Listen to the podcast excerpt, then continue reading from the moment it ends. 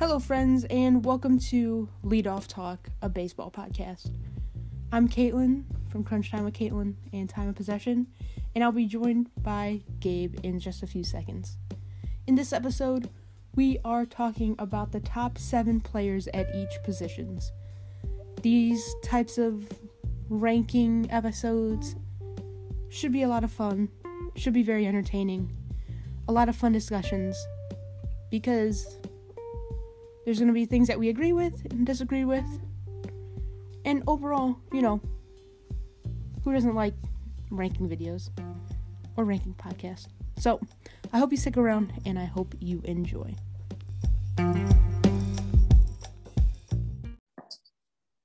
And we are live, episode three, ranking the top seven players at each position. Gabe, how's it going? Good. How are you doing? Pretty good, pretty good. So let's just jump right into it. We're gonna start at catcher, and uh, Gabe. I mean, it, catcher's probably the weakest position in the in, in the MLB. I don't know. Yes. I don't think that's really an argument. Um, there's like two to three really good ones, and then just a whole bunch of solid catchers. Um, hmm so Gabe, you want to give me your top? Yeah, just just give me your top seven, just right off the Top seven. Yep. All right. Well, I, I think I think I mean not we didn't really talk beforehand, but I have JT Realmuto number one. I feel like that's the easy one to go off. I feel like if you don't have him, something's wrong. Um, I have Grandal second Yep. on the White too. Sox. Me too. Uh, and then this is where it gets tricky for me because I'll be honest. You said three to four, and right when I get to first two, I go everything goes downhill for me. Mhm. Thinking wise, I went Will Smith in the Dodgers He's my number four. four. Okay, I went Wilson Contreras at four. I don't. Yeah, I mean, I have him like five to six. I don't know. Okay.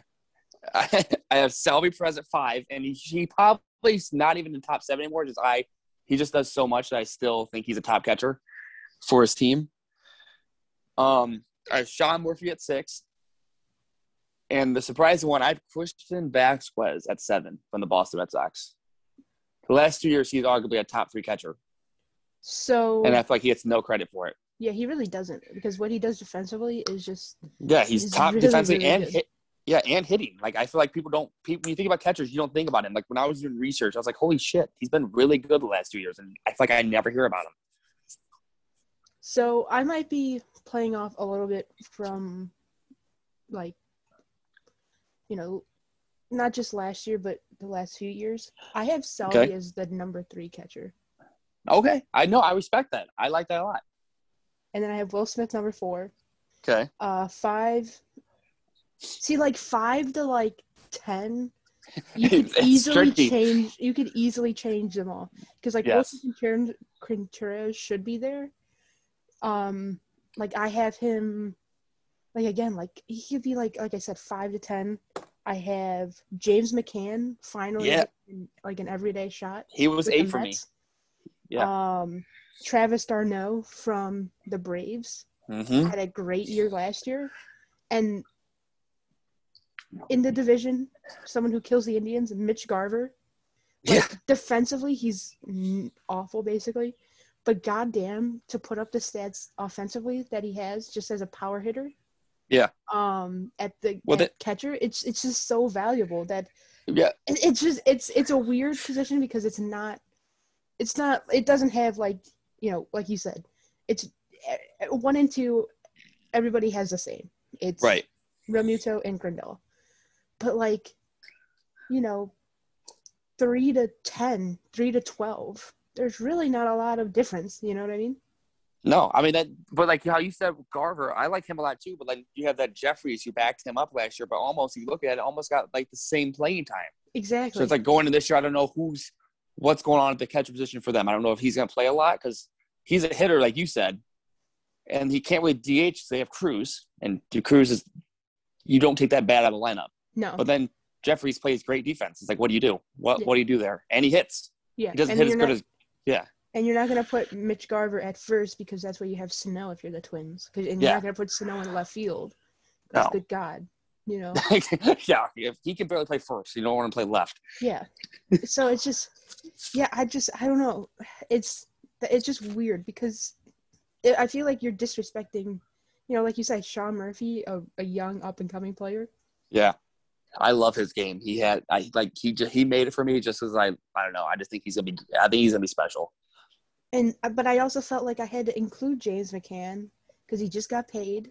He's Mm, finally yeah. gonna get his shot, and I don't know. Maybe it's just him killing the Indians the last handful of years. No, I it's feel just it. like, like he just deserves to be somewhere on this list. You know, Oh, maybe yeah. maybe he's my you know kind of cusp guy. But then you have like, you have like someone like Roberto Perez for the Indians, where If it was defensively, he would be number one. If this was be- just pure defensively, right. Yeah. But, But, if he uh, but if he plays like he did in 2019 where he hits like 230 240 but hits like 26 home runs yeah, well then he's he's easily top 7 yeah, he's top five if he does that, in my opinion. yeah because how good he is defensively. If you get, he can hit. I'm not kidding you when I say this. He can hit 200, and if he hits 25 home runs, 20 to 25 home runs with his defense, he's a top player for the Indians, and he's a top catcher in the league Yep. just because of his defense. The Mhm. problem with him is you can't rely on his bat. I mean, we saw last year, but also six games last year. I don't. I'm not putting too much into it. and he was well, I mean, hurt like yeah. basically right at the beginning of the year too Yeah, and I mean his backup was maybe the worst catcher in history of baseball. So you know, it's just we hope. I hope. if, you're, an Indians fan of- Yeah, who's- go ahead No, so I was gonna say, who was your guy to watch if you had one? Because I uh each seven would do a guy to watch. Did you have one for uh, catcher? yeah so I would probably say Murphy or McCann Okay. just for McCann like I said McCann finally getting a shot and then Murphy you know just being a young guy you know finally Okay. getting a, a full-time opportunity in in Oakland because I mean Okay. you don't need to hit for a ton of power, but like, man, playing in Oakland, you could definitely hit for a, a decent, you know, just like if you hit around 270, like, oof, Oakland could be Right. a, a pretty damn good team. Right. I had McCann at eight, so I'm gonna put him as my guy to watch too. And that's, I mean, like I said, it was super close for him making it. I just had, after seeing Vasquez stats, he had to go in the top seven. And another guy I like a lot too, who got some playing time last year, is Dalton Varshaw. I, I probably messed up that name, but he's a catcher for Arizona. Mhm. Young guy. He debuted last year. He did not play well last year, but his stats are from the minors are good. And I think he, I think, and but interesting fact too, guess what other position he plays other than catcher? Mhm. something you don't see a lot. Doesn't he play like corner outfield? Yeah, center. Yeah.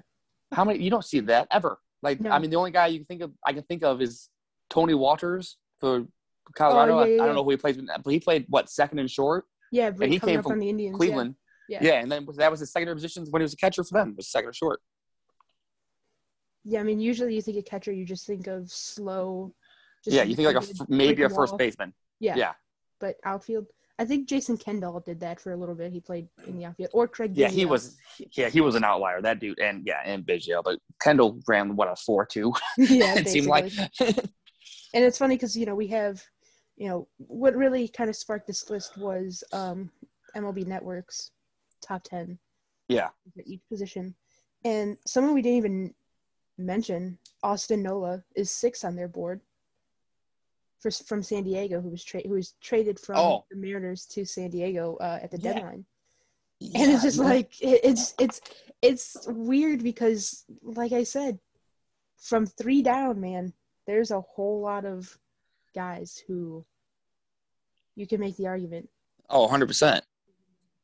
He's that's yeah. se- the- that's why i that's why when i picked seven seven like ten is pretty easy because you know like like we just said you know we could say oh well, here's like 10 guys and but seven Right. to like have like three to five players just cut off Yeah, think it's tough. I, I went into it thinking this was going to be easy, and then I'd get to five, and I couldn't.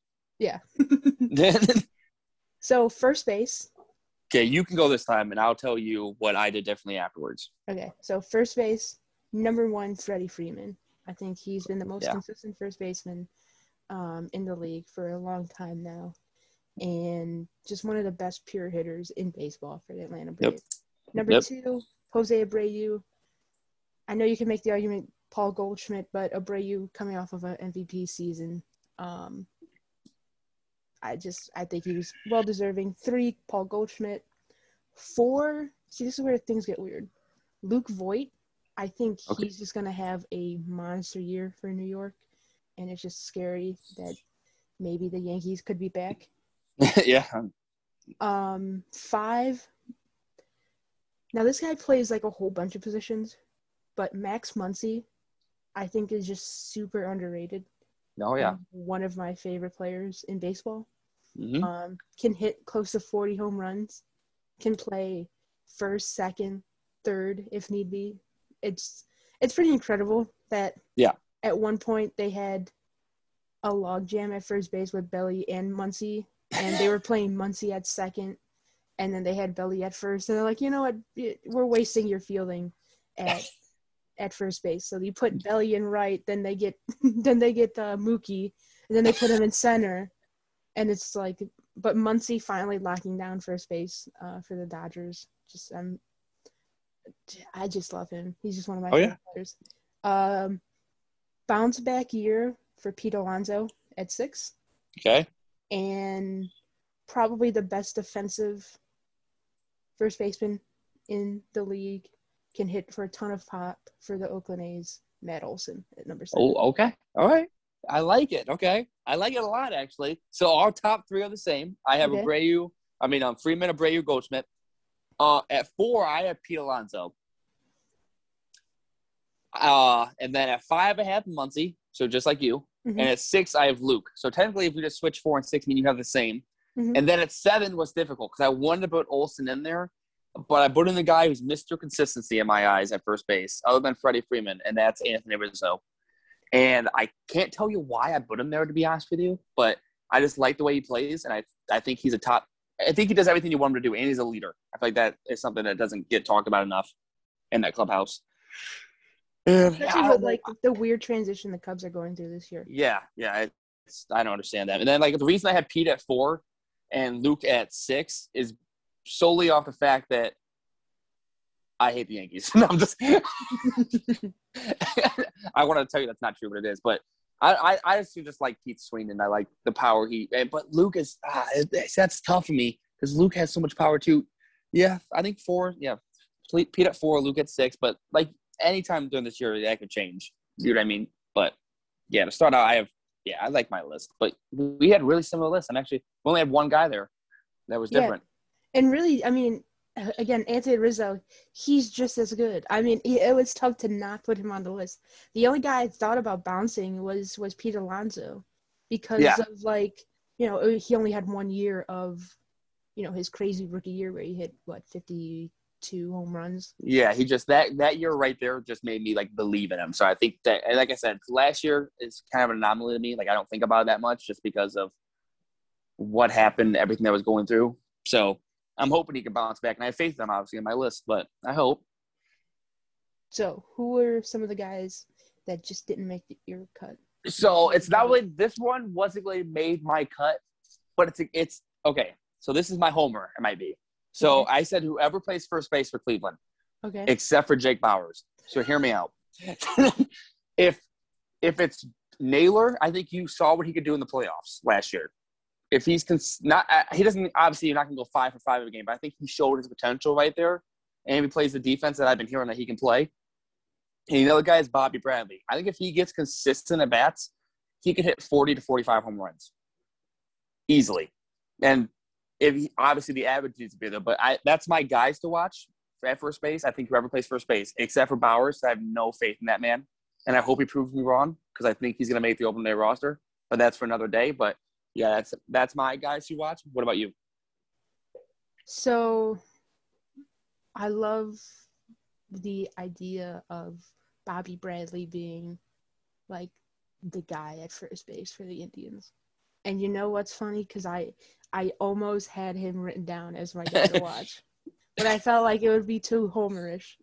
I, But there's a lot of really good first basemen and a lot of really young Oh. first basemen. oh yeah, Um, you look at the Orioles with um, Ryan uh, Mountcastle.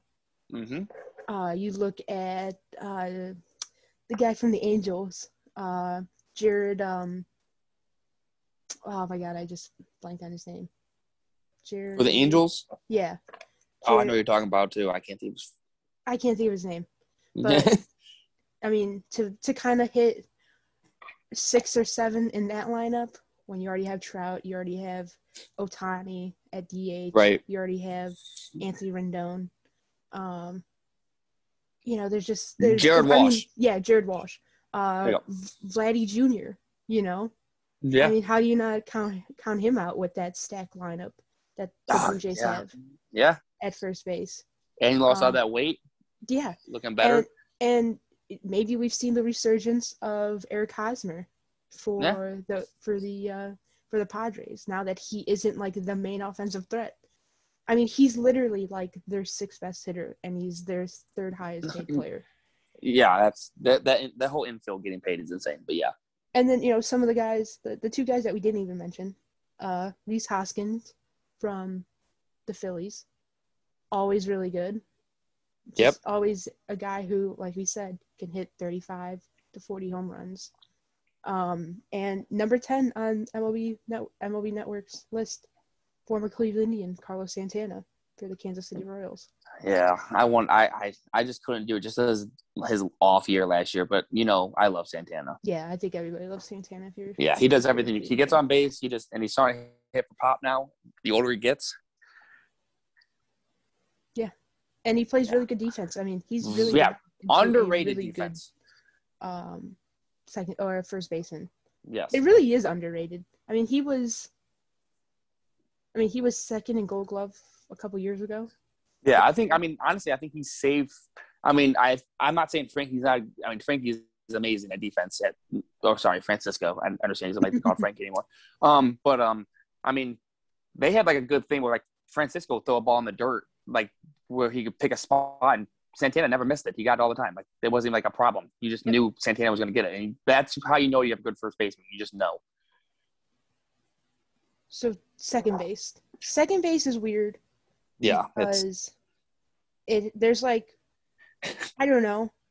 There's like one notable name who's really good. I think our, our number one DJ LeMahieu, right? That's yes, not. hundred percent. Yep, But it's after that. But yeah, guys like Jose Altuve aren't what they once were. Yeah, So he was number seven on my list. he's seven for me. Okay. number two, Brandon Lowe from the Rays. yes, same. Three, uh, Jeff McNeil. Oh, I have Ozzie. See, here's the thing. Ozzie's like my odd man out. Oh, really? Yeah. He's No, he's yeah. a he's a young guy to look forward to. Okay. All right. I and I know it. that's and I know that sounds crazy, but No, honestly, it doesn't. He, I mean, I, I literally sat second base, and we we talked about this. We didn't tell who we had, but I sat second base for like a good thirty minutes, just looking at the names, going through Mm-hmm. stats, like who the hell is second? Who? Yeah, I mean, when you're struggling through second, you're like, then everything doesn't like fall through for me. So I kind of went off like potential, what they could be, and all that. Cause I don't. There's no really proven good second baseman anymore after LeMahieu. Four, Ketel Marte, if he Okay. ends up going back to second base. Yep. Five, here's my here's my surprise. Donovan Solano from Oh. the Giants. Yeah. Okay, I can see it. And then six, this is my kind of potential guy that I'm kind of Cavan Biggio. Okay, I like that. But it's weird because you have McNeil who could play multiple positions, you have Biggio who could play multiple positions, and Marte who could play Mhm. multiple positions. Yeah, that's true. Very true. So, so I went. I have. We had the first same first two, and we had the same seven in Jose. But then my three is Ozzie, like you said. I have Jeff McNeil at four, Marte at five, and I have Jake Cronenworth at six. After his good year last year at San Diego, and I think he's gonna get better because they can hide him in that lineup, in my opinion. And you don't have to worry about him. Like I don't have to worry about him, but like no one's I guess no pitcher's worried about him in that lineup, and he could just sneaky RBI guy for them. Yeah, and and that's the other thing. He's another guy who could play multiple positions too, which Yeah. is just crazy. And Right, oh, yeah. just being crazy. That's fine. And then it's funny because my guy to watch, we talked about him last podcast. No, two podcasts ago. Number one was is the Kim from San Diego who could take Jake's spot at number six. That which is funny, but I still like I told you that Hoso Kim. I he's his his stats in the Korean League were so good. I understand Korean League is so much different than but he's still young. He plays great defense. I, I just can't get over San Diego's infield. Just if you love baseball, San Diego's infield is something that everybody should love. Yeah, and I think you're right about Kim. Um, it just it's just crazy that, like I said, there's just so many players at second base that are so versatile. And I mean, like I I like Cronenworth a lot, but it's also like, is he gonna end up in the outfield somewhere? You know what I mean? Yeah. Oh yeah. It's it, it's mean, crazy. You have, you have Kim, right? Who we all expect to get some playing time. You have Cronenworth kind of penciled in at second base um, for the Padres. Mm-hmm. They have Trent Grisham in, in center. They have they still have Tommy Pham in left. Yep. Um, Wil Myers is still in right, I believe. That's not I checked. Yes. So it's like, could they potentially get screwed without having a um a DH? Oh yeah, God. I mean, I think honestly, I think every team gets screwed not having DH in this day and age. But I right. mean, that's just me hating baseball for not. Uh, just it just makes no sense to me. And you know, kind of my guys to look out for. Obviously Cronenworth, obviously Ozzie Albies because he wasn't even on my list, but he was literally. I mean, they were literally seven and eight. Um, yeah, okay, I feel it. Weirdly enough, we didn't even mention AL doubles leader Cesar Hernandez. But I mean, guy. he's just a really solid second baseman too. Yeah, consistent too. Yeah, consistent. Will hit around 280. You know, a really good leadoff hitter. Um, yep. It's it's crazy because it's it. God, these these ended up being way harder than I thought it was going to be, which is weird because these listing like lists are pretty. I mean, I don't want to say they're easy, but they're pretty straightforward. But like like you said, some of these I literally looked and I was like, what? Like I don't know. like what do you factor in? Like their right. past? Like was last year an anomaly for some players but not others? Oh, no, yeah, I agree. I hundred percent agree. It was tough. It was very tough going through because, like you said, it's like, do you just go straight off potential and that's it? Do you go off of what they've done in the past? Like Jose Altuve, for example. You know what I mean? Mm-hmm. Last year, awful. Yeah awful. But it's like, do we just forget about the five years before that? Right. Even if they were yeah. cheating. Yeah, even yeah, even though they were banging the drum, or sorry, yeah, I mean, even, yeah, or yeah, or the trash can, yeah, yeah. But uh. he was still playing at a super high level a couple years before that. Yeah, exactly. So, yeah, it's tough. Shortstop. Now this, oh my god, this position is there's so much there's talent. so much talent at shortstop. Um, it's ridiculous. I'll, I'll let you go first. Okay. All right. So I went with so I went Tatis Jr. at number one. Okay. I went Lindor at two. And I hate putting him there, but like I said, you can't I I can't forget about the four years he had before last year. And he still has the most the highest WAR of any shortstop last what four or five years, I believe it was. Mm-hmm. And I hate putting him there. I have Trevor Story at three.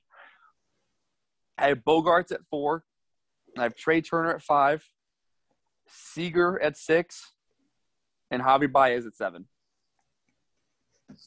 All right. Ours are really similar. okay. Little, you made me nervous. a little mixed up.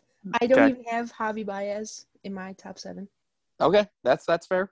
Number There's a one, lot of good shortstops. Trevor Story. Okay, I like it. I think defensively, uh, I mean, he is a five tool player contact, power, speed, defense. You know, I, he's just so good. And it's oh, yeah. a shame that I feel like he's going to get the Lindor treatment that we've been seeing now, that like all these national medias are hyping up Lindor now that he's with New York. Oh, yeah. That Trevor Story's going to get that wherever he goes. Mm-hmm. Um, and he should have been getting it for five years now. Yeah. Yeah. Uh, because I mean, remember when he when he was brought up and he hit like twelve home runs in like three weeks. Yeah, dude, he was insane. He was yeah. insane. Yeah, and like you said, he plays great defense, and nobody talks about his defense. Mm-hmm. When you hear about Trevor Story, they say, "Yeah, he has really good power." It's like, no, he does so much more than just hit for power. Yeah, so much more. power, contact. I mean, he could steal bases. He, I mean, he's just so good. And So good. to think that the Rockies wasted having him, having DJ LeMahieu, having Nolan Arenado, having prime Charlie Blackmon, having Yeah. re- still really really good Cargo. hmm Oh my God, it just it, it kind of makes me sick. Just thinking David No, uh, oh my God, yeah. makes me sick. Yeah. But Trevor David Dahl getting released still makes me sick. yeah, and then him nothing. going to Texas for Yeah. million. Yeah. Yeah. It- baseball doesn't make sense to me sometimes. It does not, especially this year with like the COVID stuff, and we talked about it in episode one. Um, Greatest excuse of all time. yeah, the greatest excuse to just completely tank, Right. and it just, it just, it's just so sickening. Uh, number two, Tatis. Okay. Um, I think just what he brings, again, feel again. I mean, he is, he's what Trevor Story is. Yeah, just a younger, flashier version. Yeah. Um, Yeah. Number three, Lindor. I still can't, Okay. you know, as much as I'm very annoyed by him, um, yeah. he's still one of the best shortstops. Uh, switch hitter, can hit for power. hmm I wonder if he fixes his swing to kind of get the average back up instead of Yeah. around. He got kind of long 70. last year. I mean, it got long the last two, three Two. years. Yeah. Yeah. Yeah. But he's been. Yeah. Um, but defensively, you know what you're going to get from him. He is Mhm. just an elite defender. Um, and honestly, I mean, outside of, I mean, when he was in Cleveland, beloved, super marketable. There's, there's just, I mean, I can't. It's hard to say bad things about Frankie Lindor, but then he, it's also like he's kind of bringing it, bringing it upon himself with the whole I didn't really care last year, or I didn't hit the you know weight rooms enough, or Right. I took a nap during Game Seven. yeah, yeah. It's not even the fact that he took a nap because it's not the fact. It's the fact he said I took a nap. If I was older, we would have won. Like that's like I don't like that excuse. yeah. I don't Like I feel like younger younger me, like maybe it's just me, but I feel like when I was like, obviously it's different because I stopped playing baseball in high school, but Mhm. I was like so amped to get any. You know what I mean? Like I feel like the older I get, the more tired I get. I don't know. Maybe it, like I said, I don't understand it, but yeah, when he said the younger him, if I was older, we would have won. Like don't say that shit. I'm especially when you did nothing in the playoffs every single Yeah, time. except yeah, after- except for I getting mean, everybody. you hit the uh, grand slam against the Yeah. Yankees, but other than that, I mean, his average was atrocious. His, Yeah. I mean, his average with runners on runners in scoring position has always been bad. Mhm. It's never been good. Um, the best thing he did was get everybody free Taco Bell. Yeah. Or free taco. Yeah. Yeah. And at that point, it's like we lost. So can you really yeah. enjoy it? I mean, right. I'll Talk eat this, I'm, not, I'm gonna cry. yeah. Yeah. yeah.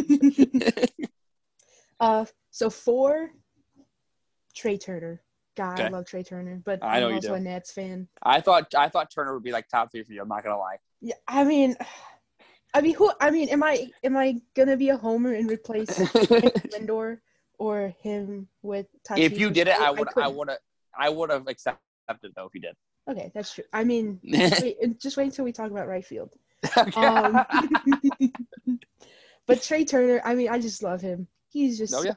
he's so good, and I, man, I mean, coming up, he was he played center field, he played second base, but you know, just he is just a top level shortstop, and can hit for power, a little bit of power now, is a threat every time he's on. Yeah. Every time he's on first base, hmm he's a threat to And steal plays good defense. and plays excellent defense. So I can't say enough about enough good things about him. Uh, number five, Corey Seager coming off of the, you know, the World Series MVP. Um, it's kind of hard to to disrespect him like that and not put him in the top five. Um, we, I mean, and really, if it weren't for injuries, I think he'd always be top five with for everyone. You know what I mean? Right. But the only reason he's six for me is because of injuries, and yeah, I mean, I think you, like you said, you saw what he could do in the playoffs. Yeah, and he's just again, he's just so consistent. He he's not like one of the he's kind of like Lindor, where the like defensively he's good. I mean, obviously Lindor is better than Corey Seager, but right. he's he's solid defensively. Has a killer bat. Can hit for can hit for way better average. Than Lindor. Yeah. Um, but the same amount of pop. I mean, is a threat to hit 33 home runs every year. I think. And Mhm. I mean, just think of that Dodgers lineup. How do you pitch to any one of those guys? Dude, it's yeah.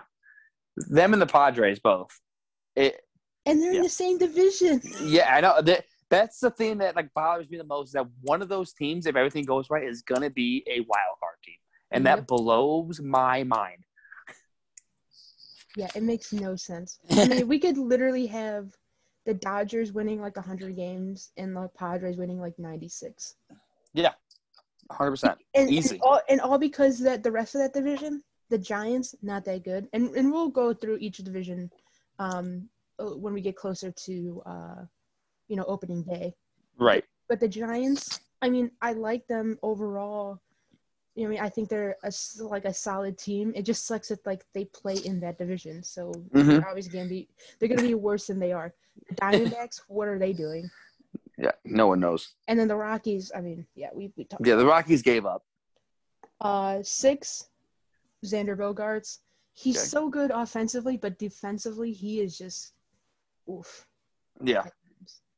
And I think at shortstop, you have to factor in all those things, and which is why he's six. But if he was just like an uh, above, if he was just like Corey Seager level level defense, he's probably third or fourth. Yeah. which I think is what you had him right. You had him fourth. I have him at, I have him at four just because how consistent he is with his bat. It, and I feel like when you talk about shortstops, I feel like he doesn't get enough credit. right. So that's why I had him my top four. And then my number seven, Bo Bichette. Okay. I like that. think, man, I think he could be. But it's like, is he even going to play short? Are they going to move him to second Right. Or third. or third when they just signed um, Marcus Semien, like we Yeah. talked about uh, in episode one? Mm-hmm. Um, but as of right now, Bo Bichette is my number seven. I mean, I think he could be, you know, one of those guys to, you know, look out for. yeah, he's my guy to watch. And the only reason he's not in my top seven right now is just because I want to see one more year of it, and I want to know if make sure he plays short the whole year. Because I think there's like you said, there's a chance that he could go to second, or Semien go to short, or and they have Biggio who go to third. You know what I mean? There's so many things I can do with that offense that I don't know if his position is short yet. But like I said, he's so good and so close that he could easily hope overtakes if he plays a good first half, he overtakes Javi Baez at seven for me. And it's like, look at, and it, it's just short, shortstop is so deep because you're literally disrespecting Carlos Correa, who's been an, one of the best shortstops in the league since he's been brought up. Right. Tim Anderson is like one of the I best hitters, love Tim Anderson. and I I love him too. And you know maybe he should be seven instead of Boba You know, thinking about it now, because it just feels so disrespectful to not have Tim Anderson on a top top list. Right. And the swag he plays with is just oh my god, he's just yeah, so much fun. He's so everything much that I want baseball to be. One thousand percent. Him, Him, Tatis. Tatis. Yes, exactly. Yes. Yep. Him, Tatis, Juan Soto with like the, you know the uh the little shuffle. shake? Yeah. Oh yeah. The Shoto shuffle. shuffle. Yeah. I mean, you just oh my god. I'm here for it all. I want all of it. I want the bat flips. Like we talk, we're gonna talk about this in one of the episodes coming up. But like we talk about, let the kids play. I'm all Yeah. about it. One thousand percent. But you know what? Let me switch mine.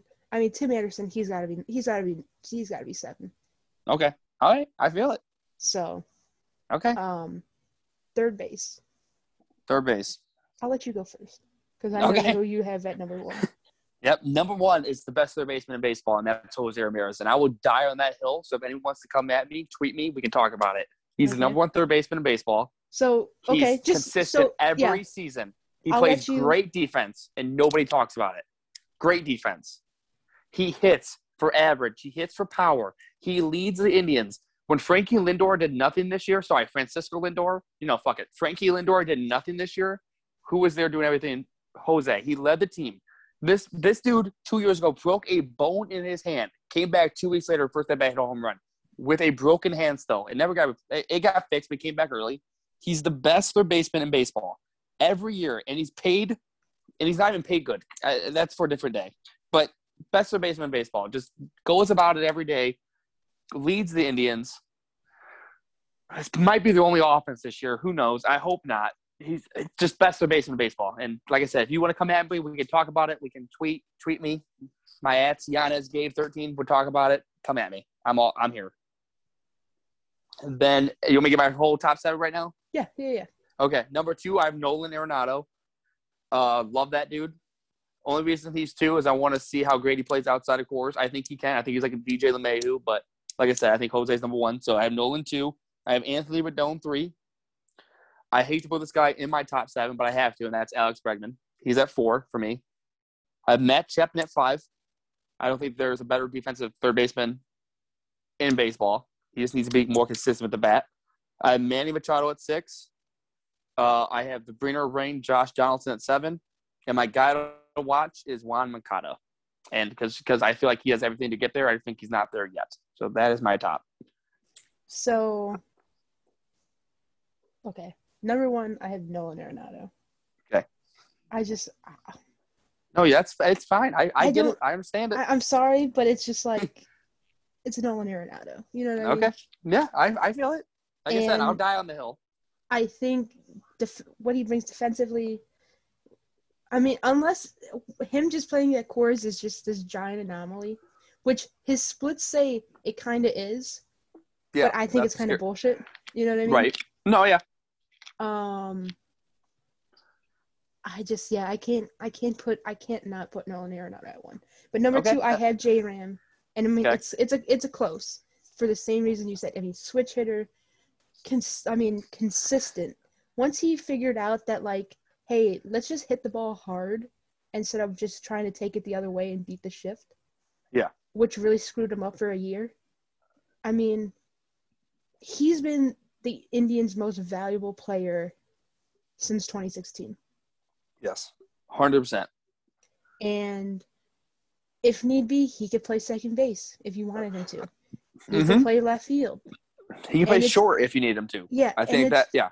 And it's weird that like they they keep him at third. I I always fe- felt like it was weird. I always felt like eventually they were gonna move him to second, but um, and I mean they kind of did when they got Josh Donaldson and Yeah. moved him to second, but yeah, I I- I, can't say enough yeah. good things about J. Yeah, I think we're on that on that um, note. If you don't mind, I think one of the reasons they kept him at third too is because he start he. I mean, he's every year his power numbers have gotten better and better, Mhm. and with the way he plays third, the defense is good. You know what I mean? Mhm. Uh, you can put him there because like you're not losing. I feel like if you think about third base, you think about a defensive. I mean, not defense, uh, hitter, a power Yeah. hitter, and that's what he does. And I mean, if you have that second, it's even better. But I mean, we have AL double leaders, so you don't need him there. But yeah, That's very true.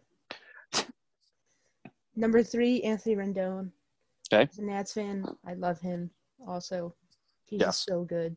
Um, it's weird that the like we talked. I think we mentioned it in episode one how the Angels just are. They're. I mean, they're trying. They're trying to build around Mike Trout, but it's like you can have all these hitters, but if you don't have pitching, it kind of it's it's kind of irrelevant. it doesn't. Yeah, yeah. Does when you you can score ten runs, but you give up fourteen, it doesn't really help you.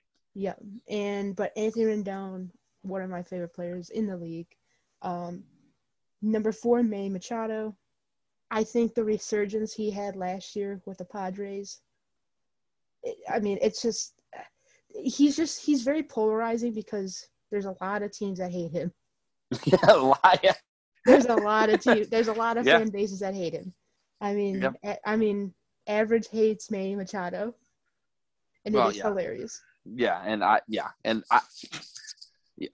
I love I like Machado. I I I like I, Machado like him a a lot lot. too. I like anybody who brings attitude and like I and I don't know. Like I like the shit talking and getting mad at people. Like maybe he does go overboard sometimes, but I don't know. I'm here for it. Uh, number five, Alex Bregman. Okay. I think. I mean, he's the best player on the Astros right now. Mhm. Um, I can't again. It as much as I don't like him and I don't like the Astros, I still have to respect what he does and what he brings to that team. Right. Uh, six, Matt Chapman, basically for the same reason, best defensive third baseman in the league.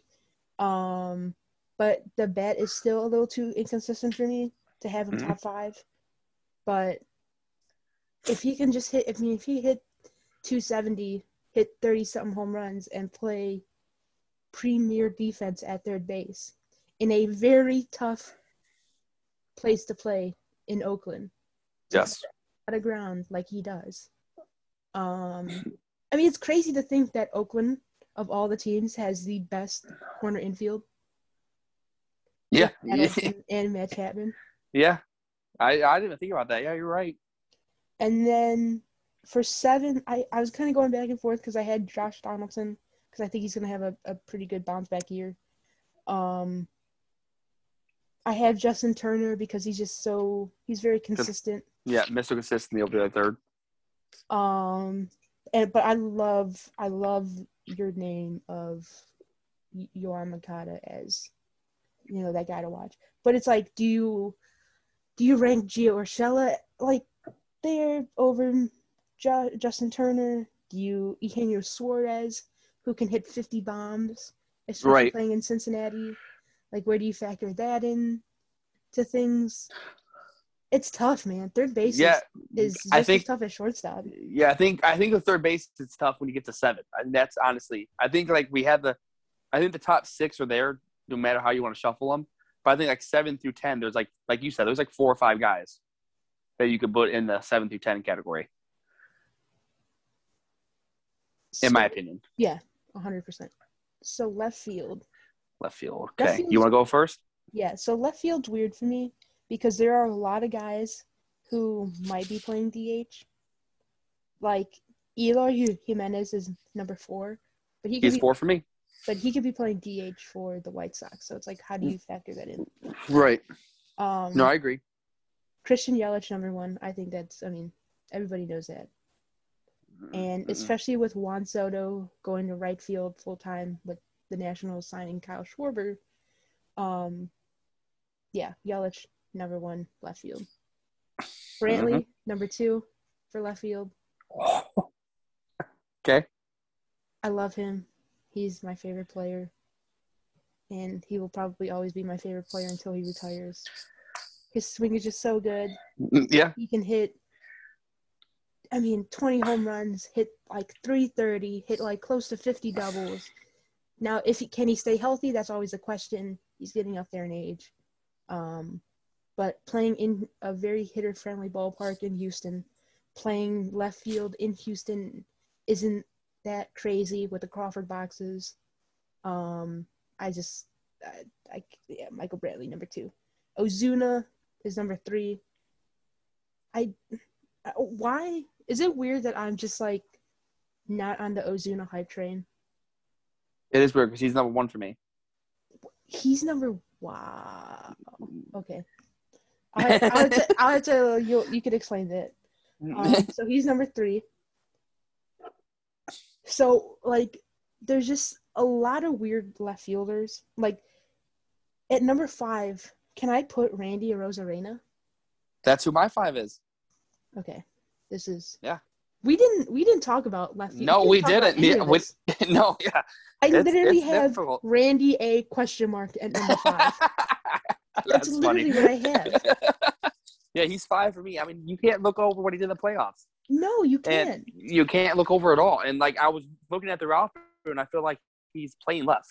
If Yeah. everybody comes back the way they should, that's why.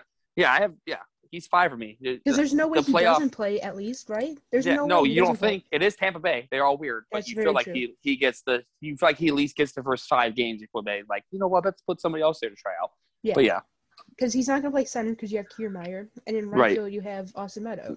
Yeah, exactly. That's what I was thinking. I was like, he's got to play left, and eh, he's a he. Like I said, you can't look over what he did in the playoffs. It was truly amazing. That was his coming out party.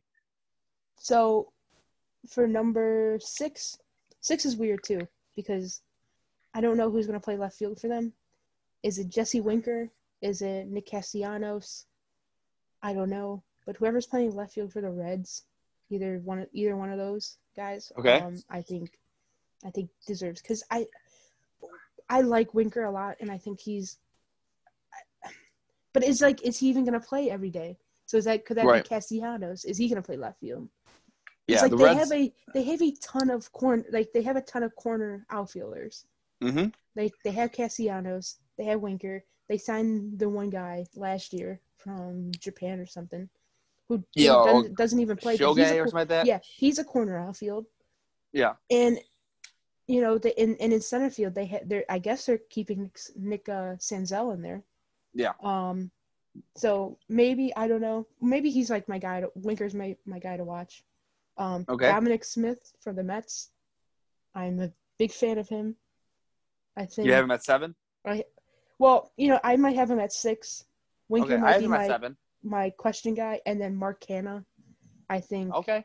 Mark Canha does not get the respect he deserves. No, he does did not. not make my list, but like looking over him, he he is a really good ball player that does not get talked about enough. Nope. So so for, for me, I'll I'll go down. I'll go seven through one for you. I have Okay. Dominic Smith at seven. At six, I have Lourdes Gurriel Jr. See, he's I- yeah, he's another guy. I Yeah. like is he, he he's gonna play left, so because Definitely have him infield is just- pencil in. Yeah, because Yeah, and I I love the way he plays, especially also- last year. But here's also what I'm thinking: could eventually he play first, and then the, and then and them just DH Vlad at some point, Oh yeah, hundred percent. Hundred and then maybe move Yeah, and then maybe move Biggio to left. I don't know. yeah. There's a lot they could do with that lineup. So I have him at six. I have Randy at five that we talked about. Um, I have Jimenez or Jimenez uh, at four. I have Brantley at three. Doctor Smooth. Just, I mean, we all. I think if you're you're from Cleveland, that's the one guy you all will always love. Played the game with the way it should be played. Hit three thirty. I mean, I mean, over three hundred every year you need him to. You in the ball. Hey, you don't have to talk. You don't have to talk to me. I am number one I- Michael yeah, Brantley's fan. I know. So I have Yellow Jet two and Ozuna at one, and and I know, I know, I know. I said last year like is an anomaly to me, but last year scared me watching him play. He just, he looked lost half the time up the plate to me, and it's scared. And then Ozuna just 18, ho- 60 games, 18 home runs, batted 338. I know he only had to play DH last year, so that's the only reason that Okay, you know what? I'll put Yelich at one and Ozuna at two, just because Yelich can play defense and Ozuna is a huge question mark. But I think Well, it's I closer I- than well, people I want to believe. say I, I was gonna I was gonna have to disagree with you, and to just and to be fair, I mean Yelich was on his way to back to back MVPs before he took a foul ball. That is true. that is true. So if And you're gonna I'll- so if you're yeah. gonna factor in Ozuna playing so well last year, like how do you not Right. factor in Yelich? No, yeah, I agree. really the more I think about it, you're right. I'll put Yelich at one, but I think it's closer than people want to believe. I think Ozuna is. I don't know. I, I that dude just was a spark fire. But yeah, I'll have I'll have I'll have Yelich at one. You're right. He, you can't look past the great years he had. And last year, like, I think it's more or less. I just wanted to talk myself into Ozuna to piss off average more and more. And if you're not listening to us, average is a, a guy that we play video games with who um I think he just pisses everybody off, but we love him at the same time. If that makes sense. One hundred percent. But um, yeah, but yeah, Yelich one, Ozuna two. I'll I'll end with that. And then my guy to watch is a guy who, who I think everybody feels like has been in the league for ten years because the Indians traded him in 2016 or 15, and um, that is Clint Frazier. If he f- puts everything together, he could be a top seven left fielder if he gets everything together. But he has to put everything together still. The last year he played really well, and if he continues that, he could easily be a top seven left fielder. in my 100 opinion. Yeah, one hundred percent. It it's weird that that they just don't have a it, it that they finally have a spot for him, even though he's Yeah. been really really good. And in really, he's one of my guys to watch. Also, um, it's also weird and it feels kind of dirty. And he might be just DHing going forward, but not having Giancarlo Stanton on this list is very weird to me. Oh, yeah. Yeah, I guess I have him as a know, straight DH. Yeah, maybe he's a DH. You know, maybe I don't know top.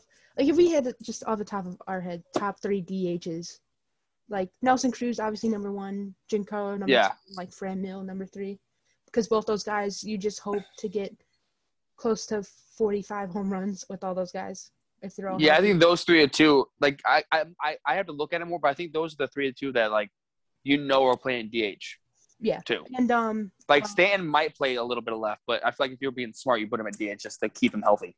and the guy from the Astros, um, Oh, Alvarez yeah, is that his but, name? but did he get hurt? No, did he? No, I don't think so. I think it was. I think- think, no, the that was pitcher did. pitcher. Yeah. Yeah, the pitcher Yeah. did. Yeah. Um.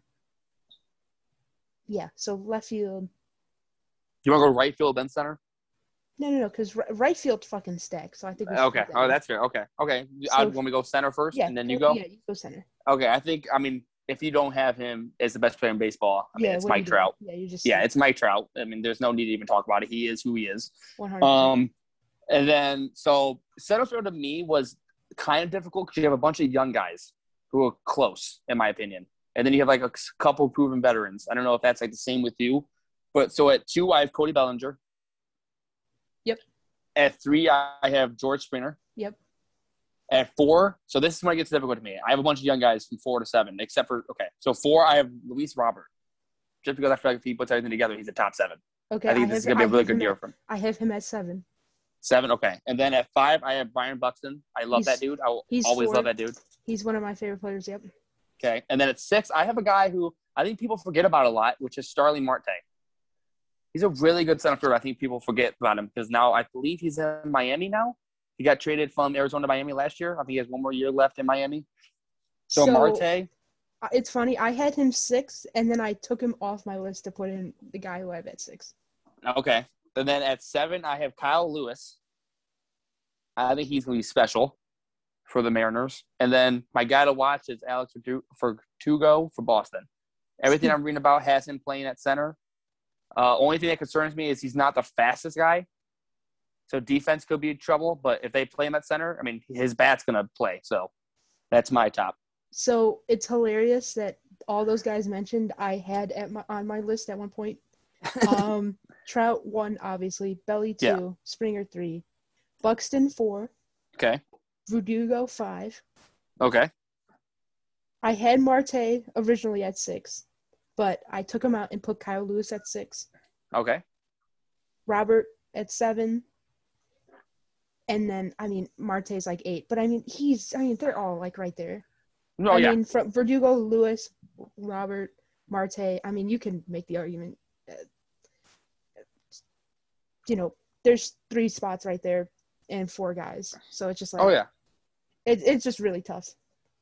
Hundred percent. No, I, I I agree. And like I said, the only reason particular didn't make my list is just because of the I I I, need to. He's I don't know. When I think of center fielder, I think of a fast guy. Not even like fast, but a, a guy that can cover gaps and everything. And I don't know if he can do that yet.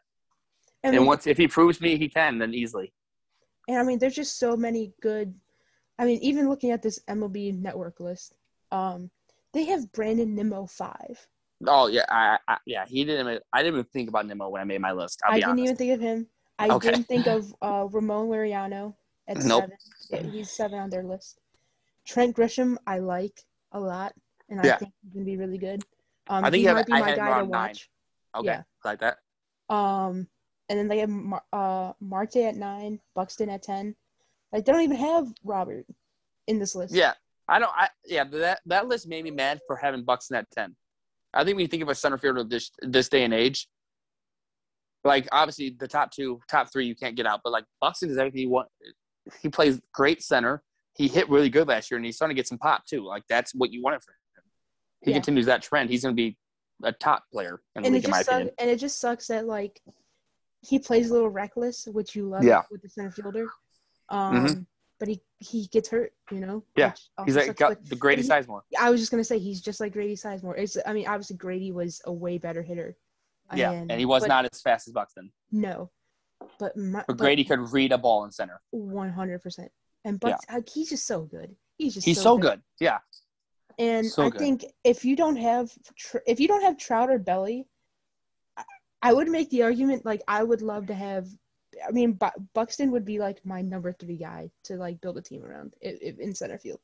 No, yeah, hundred percent. Because if, But if you could if he could just hit 250 and get on base base occasionally, and maybe he hits eighth or ninth if you're in the American League or whatever. I mean, that's that's enough for me. Oh just yeah. the runs that he saves.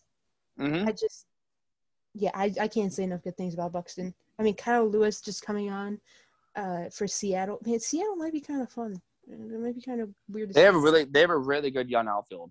yeah, Who knows? They're all gonna they're probably not all gonna make the team, but that outfield could be deadly in two to three years. yeah. I was just yeah, center field again. One of those weird positions.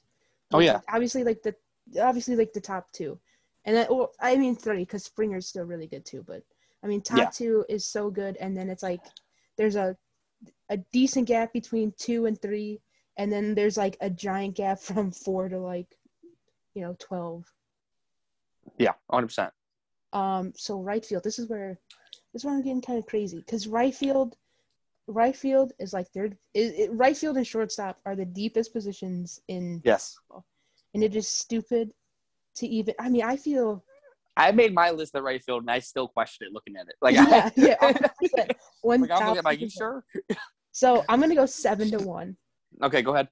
Conforto at seven, Okay, Gallo at six, okay, Harper five, okay, Judge four, okay, Acuna like it. three, okay, Mookie Betts two, okay.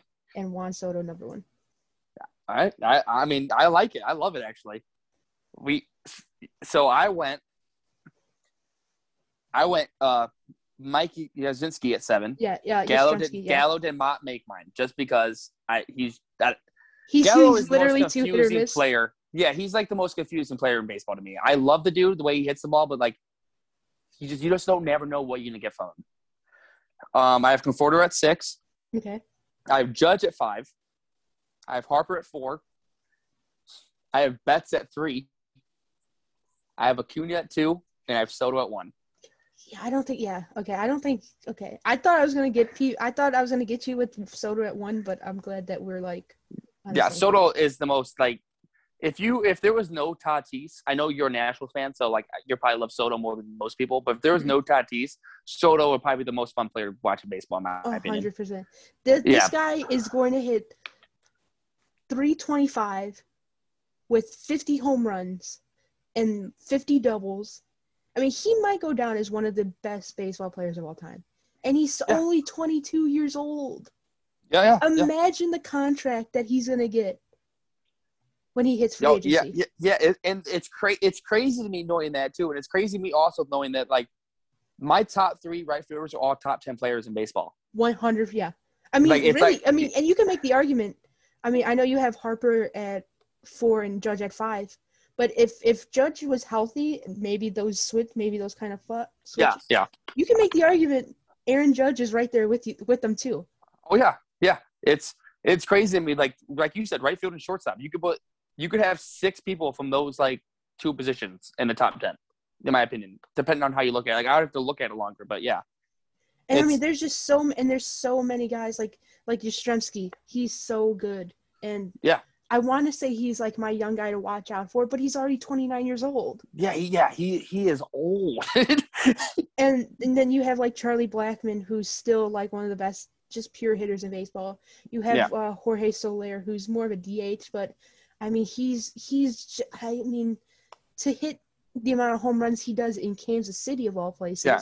That and went power. that went years without having a guy hit 40 home runs, and then they have Moustakas and Soler kind of just back to back years, hitting, Right. You know, breaking their team records. Yeah, Um, it's they're just yeah, it's just crazy to think. And Acuna, I I like I love Acuna, I love I like Mookie Betts, and I don't think you could go wrong wherever you put those guys because they're just so good. But Yeah, I, I- I, I had to go Mookie because of how he played in the playoffs, and just just in total, you know, just career. If Yeah. this was like year five of Acuna, then maybe he's at two right. Betts. But And, I, I, like, yeah, I don't think you go wrong either way. That's one, like you said, that's one that I won't like die on. If like, if you told me like Betts two or like you said, you know three, I'm like okay, like it, it's that close to me. Like it wouldn't bother me either way. And uh, my guy to watch, I've got to say, was uh, Kyle Tucker from Houston. Yeah, I think he has that- big shoes his- to fill, but he is he's a good player. and his swing is just like so violent. Yes, yes, it is. It's so scary. It is so Yeah, it- Yeah, it, it makes me mad that they lose guys and they just have Kyle Tucker waiting to just get some more bats. and and they were and and he was one of those guys where like they just refused to trade. Yeah, they did not. They did. They traded for Gerrit Cole. They traded for Justin Verlander. They traded for all these guys at the deadline, and they're like, "Well, what about Cole, uh, Kyle Tucker?" And they're like, "No, not trade." Yeah. One of these di- one of these days, Kay, we need to make an episode of like the best and worst trades of all time. dude. Because the Verlander trade to Houston might be one of the worst trades of all time. I got to look into it more, but like I'm pretty sure they got like nobody for that trade. Yeah, I think yeah, we're, we're gonna have to do that. Yeah. Um, And and on a slow week. Yeah, yeah. I mean, hey, baseball's a long game. So, So we could yeah, do that. try- Yeah. could definitely do that. it's a long season and it's a long game, so we could definitely like, hey, so nothing really happened this week, so let's go over or like maybe like a trading debt trading deadline. You know, we have like two episodes or something. oh yeah, hundred percent. Yeah, we could do something, of course. Like you said, long season, Yeah. plenty of time. Plenty of time. And this is only episode three, so you know, Yeah. bear with us. Um, so pitching, pitching is always weird, right? Because yes. especially relief pitching, because it's never consistent year to year. Mm, oh, At least yeah, it- starters, you know, you know, like when it comes to starters, like who's really good and who's um and Not. who's not. Yeah, exactly. right. So my starting pitchers. Number one, Jacob Degrom. Same. Love it. He he's just so good, and it's crazy to think that maybe finally the Mets could maybe be good. Yeah, No, he's going in my- 102 in spring and- training. I think we should talk my about. and in my head, it's like the Mets and the Browns are like the same team, where it's like Yeah. the Browns is the Browns, like the Mets is the Mets, right. and hopefully, like for Jacob Degrom's sake, he is able to be a true. I don't want to say like a true race because he is one, and he's one of the best. He's the best pitcher in baseball, but I just hope that with the m- more notoriety when it comes to the Mets and them being good and them being fun, that people truly see how good Jacob DeGrom is. Like you said, he's hitting 102, and he we are two weeks Yeah. from like I mean we're two weeks into live spring training games. It's it's he's in, he's an insane player. He's insane. Insane. And you want to Yeah. talk about somebody who just does didn't get help. I mean, to have like a 1.7 ERA and have only a 9 and 8 record, yeah. just it's it's sickening. I would fight. I would have fought my whole team. Yeah, it is just so sickening. Uh, number two, Shane Bieber. Agree. Got same top two. I maybe this is a homer in me. I don't know, but I think he's just he's he's so good. And Yeah, you win the triple crown. You deserve Yeah. to be in the top two. and you're gonna say, oh, it was only 12 starts, but those, those are those are 12 damn good starts. Yeah, twelve have- dominant starts. To have 120 something strikeouts in 12 starts, to have Yeah. an ERA of like what 1.7 in you know 100 and something innings. I mean, it's just it's just sickening, and he's only gonna get he's only gonna get better. Oh yeah, can't wait for them to trade him. Now you know what I think. I'm sorry. I think they might. I think. I think they actually re-sign him. I think so too. I think so too. Okay, too. who's th- who's three for you? So this is where everything gets gets weird because three to like I don't know, twelve. They're all just really good pitchers. Oh yeah, Um, hundred percent. Max Scherzer, I still have at three. Okay, we're, we're we're literally point go go together all the way to top three right now. Okay, okay, this okay because I thought I was again. I thought I was gonna get called a homer for Max Scherzer. at No, no, I have. I mean, Scherzer's dominant until I mean, yeah, yeah. And until otherwise, like Uh, yeah, he's still he- one of the best pitchers. Of I did my full list and he was number one. And Yeah. then I was like, holy! I was like, where's the? I was like, how did I forget Degrom? yeah, exactly. uh, Gerrit Cole, number four. okay, we're still together. We're still together on this guy. Keep it going. Trevor Bauer, number five. We're together. Wow, this is see, this is hilarious because again, we did not talk at all about this. Uh, so five, six, Walker Buehler. Okay, I have him at seven. Okay, and then I have like five players I could put at seven. I you could put Kershaw at, at seven. You could put Lamet at seven. Uh, Yu Darvish, Lance Lynn. Like, there's just a lot of really good players, pitchers. Yeah.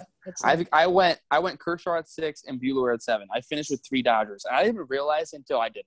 I was like, holy shit. I, and you know what's funny? I didn't want to do that, but I probably if I was like trying to be objective or and I didn't want to like put like I didn't want to put three Dodgers, but I probably would have if I like gunned in my Right. head pick seven guys. It was probably going to be Bauer, Walker Buehler, Clayton Kershaw.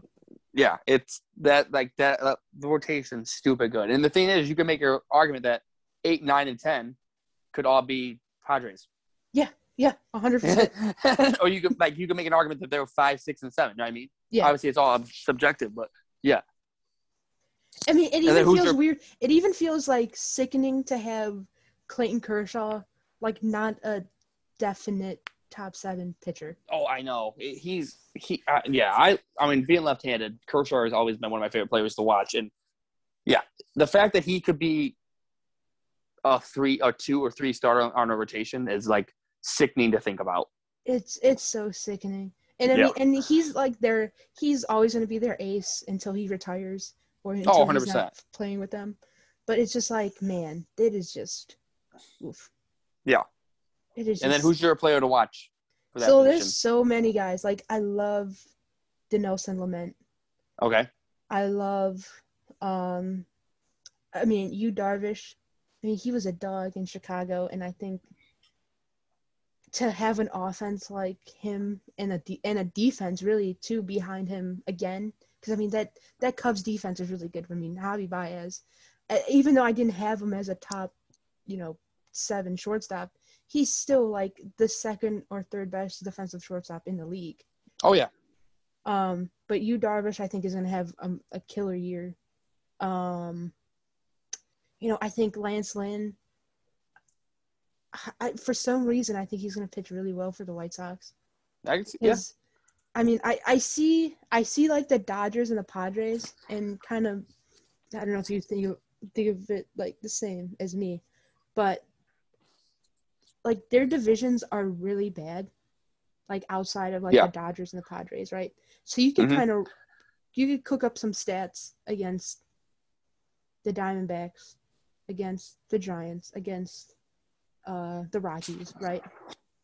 I kind 100%. of I kind of feel that way when it comes to Lance Lynn and um, like Shane Bieber and uh, Lucas Giolito.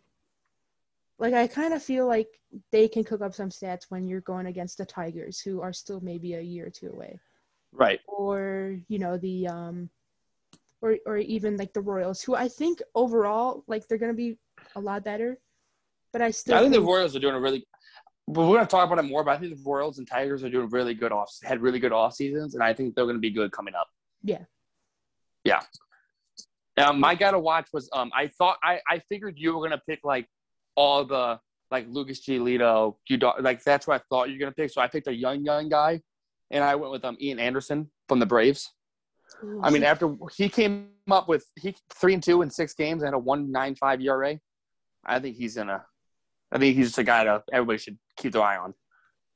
I'm glad you brought up the Braves because again it just it feels so disrespectful to not talk about I, I know Soroka like he's hurt and I don't know if he'll be back this year um but I mean he's I mean he would be right the the way he was playing before he got hurt Oh, yeah. year. um God the uh, uh Max Fried he's really Yeah, the good. lefty. Aaron Nola for the Phillies Mm-hmm. I mean, I, I I don't know. Maybe this is just a social media hype thing. But Marcus Stroman finally healthy for the Mets. I love Stroman. I hope he can turn it back on. I he's one one of my favorite players. The, the, I think he was one of the first pitchers to play with like I I've said this word a couple times like but like swag on the mound. hmm He'll talk to you. He'll he'll he uh he'll quick pitch you like he doesn't care. He'll get you out. And he'll find a way to. And I I don't know. I've always enjoyed that about him. And and then you have somebody. I mean, one of the guys we didn't even talk about who's on the the uh, MLB Network list, uh, Ryu from Toronto. He's six, and we didn't even talk about him. Yeah, I, yeah, yeah. No, you're right. He's weird. their ace. Yeah, he's their ace. I mean, the I mean the Nationals still have Stephen Strasburg.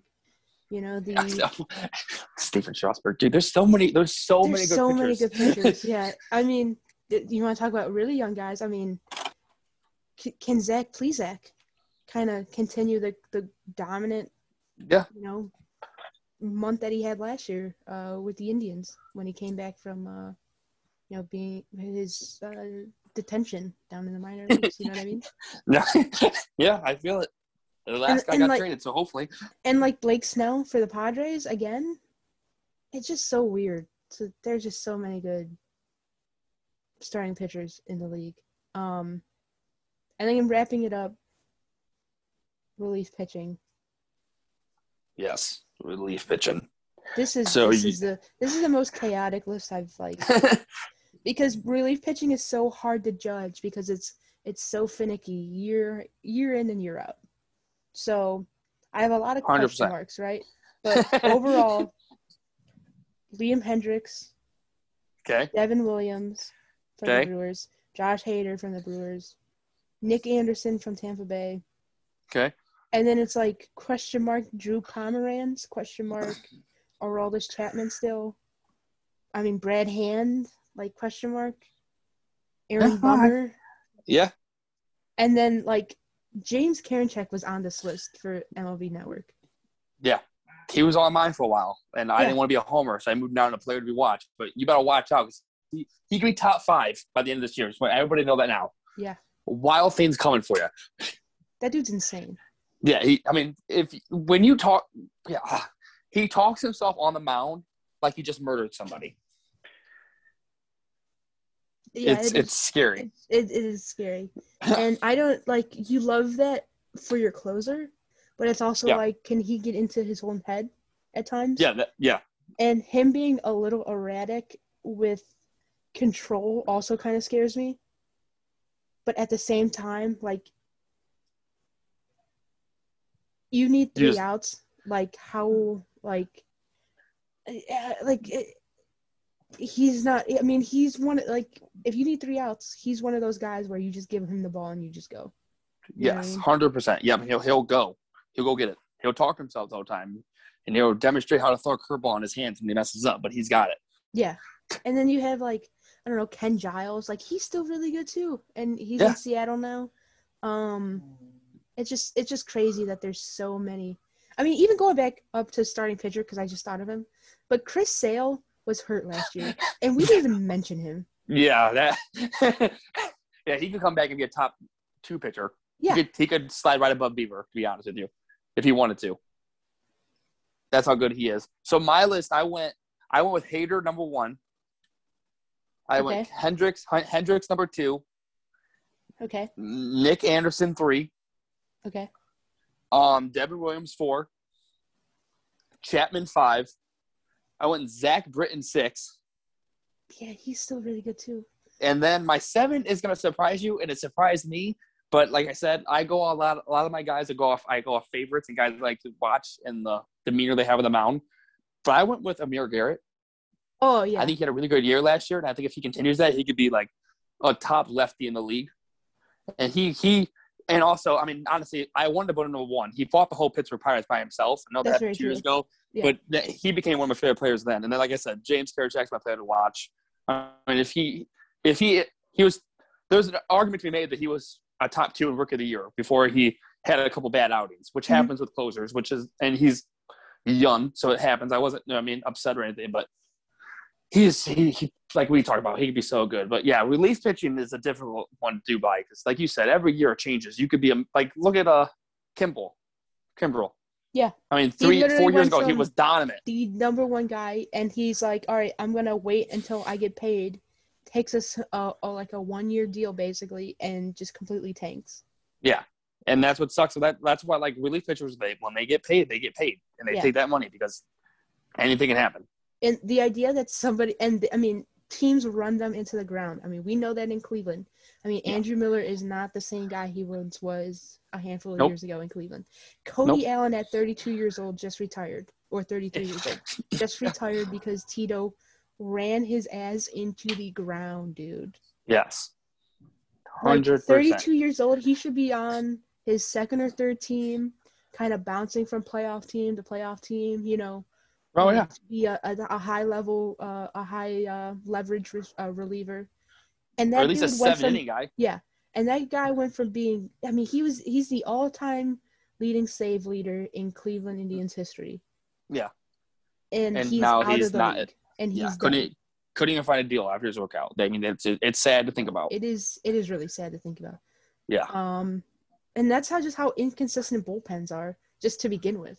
Oh yeah. You know, Hundred. Yeah. Hundred percent. which is why we're really, you know, Hendriks. Obviously, we we have really high up because I mean he's proven it year in and year out. Same with Chapman. Same with Hader. Um, but having like Devin Williams as high as I do, like, am I super confident in that? No, not at all. No. am I super confident in Brad uh, Brad Hand resurgence at you know, number seven on my list. No. Uh, I like I like Aaron Bummer a lot. I like Right. Pomeranz, but it's like Mhm. he- Drew Pomeranz is good every other year. It seems like. right. And the sad thing is, like you said, like we can make like next year when we do this again, we could have seven brand new guys in there. Seven brand new guys. And I, I know people, I know like, oh no, like there's a there's a realistic good chance out of all the positions on this list, we live pitch and there could be seven brand new guys. and, and then you and then you have somebody like Nick Anderson, who is just like the Tampa Bay just uses him like Yeah. whenever they feel like it. Like he has no specific role. Like sometimes he'll come in in the in the sixth or seventh inning. Sometimes he'll close. Sometimes they have uh, um, uh, Diego Oh, I- Castillo Yeah, as their closer, nine hundred two mile per hour sinker. Who just throw it? Yeah, yeah. and it's just like what? Like this this makes no this makes no sense at all. Right. No, hundred percent. And I mean, we didn't even talk about someone like Can- Kenley Jansen, who's like, is Yeah. he even going to close for them? Like, Kenley Jansen. Who else did they get? Tion, Tion, Tion. yeah, uh, Is that they have? yeah, uh, uh, yeah, uh, Blake Blake, Tion? yeah, Treinen, Blake yeah, Treinen. Um, I mean, again, uh, is, is is somebody like Amir Garrett going to close for the Reds? Yeah, that's, that's what I mean. No one knows how teams use a bullpen now. It's because of the three batters rule too. It's just strange how what you have to do with bullpens now. Yeah, I mean, I mean, I think, like you said, Karinchak is definitely somebody to watch. I like Aaron Bummer a lot. I think he could be really good for the White Sox. To be, I mean, to have Bummer and Hendriks in that bullpen, oof. Yeah, it's the White Sox are going to be serious good if they really everything comes good. together the way they should. They're gonna be really good, but I also feel like They could have ups and downs a lot. having having old man Tony La Russa is Yeah. gonna just kill them. Yeah, him and Tim, him and Tim. I can't wait for him and uh, Tim. I always want to call him You Tim. It's not Tim Tim. Beckman. I know. Tim Anderson. Tim Anderson. This oh is the- This is the running joke, I guess. I'm so sorry. Him and Anderson are going to go. I can't wait for them to go at it. And I love Anderson, but like I feel like out of those two people that are going to butt heads the most, it's them two. A hundred percent. Yeah. Um. Is there? Now we talked about a lot of players, right? Yeah. Is there somebody who we didn't really mention who are like, like maybe just one of your personal favorites? Because like Um, there's kind of thinking back right now, at second base, I really love Jonathan Schoop, Okay. No, I I like that. and I think he. I don't think he's like a god tier level player, but I think he could be one of those guys where if he has a really good year for Detroit, he's going to be on a playoff roster come the trading deadline because some playoff team is going to want to add a bat for their Yeah. infield, and I Power think hitting second baseman? guy. Yeah. Hundred percent. Um, I think. I mean, I'm gonna sound like a homer again because I'm a pick guy, but I, I he almost made my list as player to watch. But um, you said Plesac, but I'll go Tristan McKenzie. If he comes so up, I don't. good. I, obviously, I don't think he's gonna be a top seven pitcher, but like I said, he could be a guy to watch for. He's he came up last year and lit the world on fire, and he did everything we wanted him to do. Only thing that scares me about him is injury concern. He is so skinny Mhm. that you just like when you see guys like that, like arm problems, like any problems, you know what I mean? But I mean, if he doesn't get hurt or anything like that, he he he can pitch. He can pitch. He is, and Cleveland's pitching stats, like we both know, that's what leads them to the playoffs and the wins. It's not the lineup, as much as that hurts to say. But yeah, I think McKenzie is a guy to watch. Um, I can't think of anybody else. You said Mark Canha earlier. I love him. I think he doesn't get talked about enough. Um, I think that I, off the top of my head, I think that was it. Yeah, I mean, I'm, I'm trying to think of teams or players that play in like very friendly ballparks for their positions. Like, Yeah, and, and kind of going back to you know my little spiel about left field, but like Jesse Winker or Nick Castellanos, like they could be really really good, oh yeah, especially in, in, in that ballpark in in that division. I mean, when you I mean when you're gonna go up against you know the Pirates pitching whatever that is, and you play them 19 times, and then you play in probably the most hitter friendly ballpark in the major leagues. Um, I think they could. I, I I don't think they'll be like really good, but I think when you have hit when you have the lineup that they have on paper as of right now, and I mean they still have. I mean we didn't even talk about like Sonny Gray. We didn't even talk about Luis Castillo. I mean, those are I mean, those are top of the line starters regardless. I mean, to lose Trevor Bauer who won the Cy Young last year and just had him walk and you still have a really good one two. Yeah. I Oh yeah, hundred percent.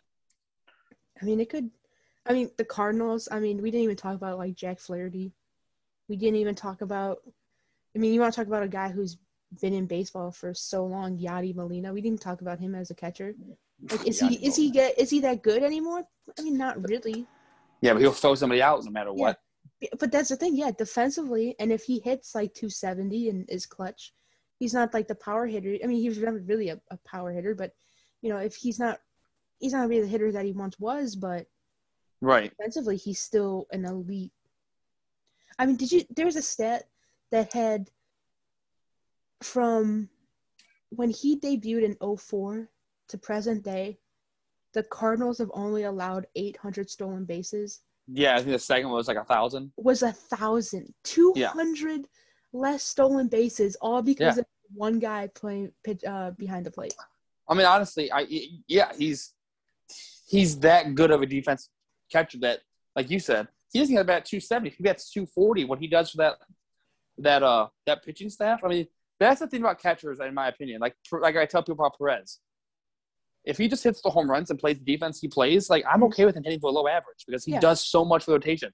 He the way he frames pitches, the way he like uh blocks balls, throws runners out. Like you can't. There's not many catchers who can do that. And like yeah, we do have a guy behind him that does that too in Hedges, but Which is hilarious that like they literally went out and traded for Roberto Perez 2.0. yeah, literally, who's gonna hit what who's just younger. 200. He's Yeah. hit, but he's gonna hit 200, and at most he's hit like 20 to 25 home runs. Yeah. Almost- every day.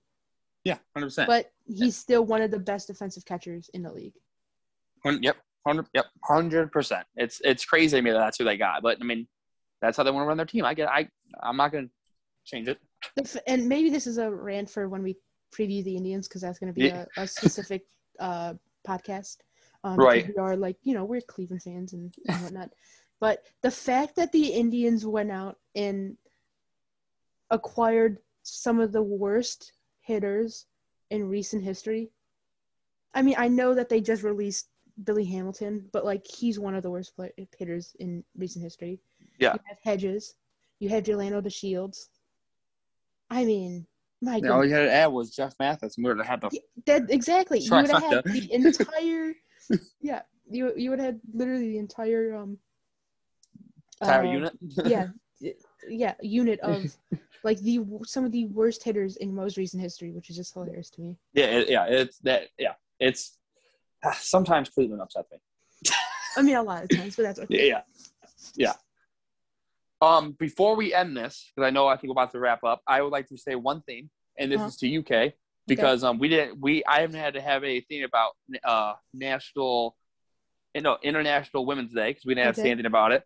But Okay. uh, I would like to say thank you for doing this podcast and the two podcasts you do other than this one. I think you do a great job, and I mean, in Cleveland sports, Twitter, you're one of the the funniest, high energy people there is. I mean, you have some of the funniest tweets, and uh, I don't think you get enough credit for all you cover and everything, and all you do in the podcast world. So, yeah, I just want to give you a shout out because I think you deserve it. And like I said, I don't feel like you get enough credit as you deserve. So, yeah, I'll give you a shout out for that, and that's my piece for you. Wow, I I I did not expect that at all. I'll be no, honest with you. But you're I good. I very much appreciate it. And No problem. dude, I appreciate you. I'm happy to help you because I know, you know, you were like, hey, I'm going to start a baseball podcast. And I'm like, dude, if you need help, I'm always here. And you're like, And I was like, let's do it. and I was like, do you want, and he's, and you're like, well, do you, would you be interested in like doing it? And I'll be like, hell yeah, dude. Like, I love talking baseball. It is so much fun. And it's one of, I mean, baseball is like growing up, that was my number one sport. Obviously, right now, like football, football is like the easiest one to talk about. Like, I feel like everybody can just bullshit about football. You know what I mean? Oh, 100%. but baseball to like to like follow every team the way that you do and the way that I do. I mean the I mean these are the types of discussions I just I just Yeah, it's like I said, we we just talked for what almost an hour and thirty minutes, hour twenty minutes. Yep. And I mean, I felt like I wasn't even talking that long. Like Nope. I said, baseball, I can talk baseball all the time. It's and like I said, I appreciate you for doing this. And like I said, hopefully we can do this for forever. Hopefully, get this Oh, going, yeah, get dude. some get some guests on here and get going, and you know what I mean, get shit rolling. I love it. Dude, hell yeah. Because I mean, this is this is just like the spring training part of. Yeah, I mean, just wait until we get into like the season. You know, when yeah. The bat flips, the fights, Yeah, the trades. Dude, I'm so dude, I'm so excited. And and again, this isn't like of course we're gonna talk about the Indians and I'll talk about the Nationals a lot. But I Yeah. mean we're we're gonna talk we're gonna talk about every team. yeah, hundred Like percent. like if we're you know if if a team's struggling and they're like, oh, they need to change something, like we're gonna we're gonna talk about it. And Oh, I yeah. think that's something that's missing in you know, I don't want to say like the Cleveland podcast scene, but like there are I mean everybody has a Browns podcast and, and I kind of do to an extent, you know, crunch time with Caitlin, but I also like rant about like whatever I feel like too. right. um, And I just like yell into my phone.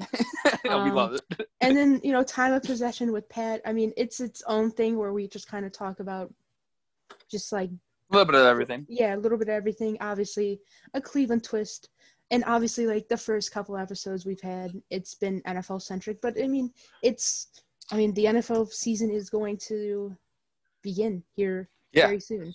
And I'm excited for you two to talk about. I mean, Monday Tampa period opens up. man. That's what I mean. I and I mean, that's going to open up Monday, and when we record Tuesday night, I mean, we could have.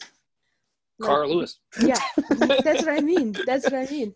We're gonna have a lot of player, or you know, a lot of guys signing or agreeing to deals by then, um, even before it even, uh, you know, even Yeah, it's Like- it's it's it's a fun time to be a sports fan right now, in my opinion. I think the NFL offseason is one of the most exciting times because it happens so quickly. Other like baseball, where like we talked about the first episode, it takes four months and big free agents are still signing.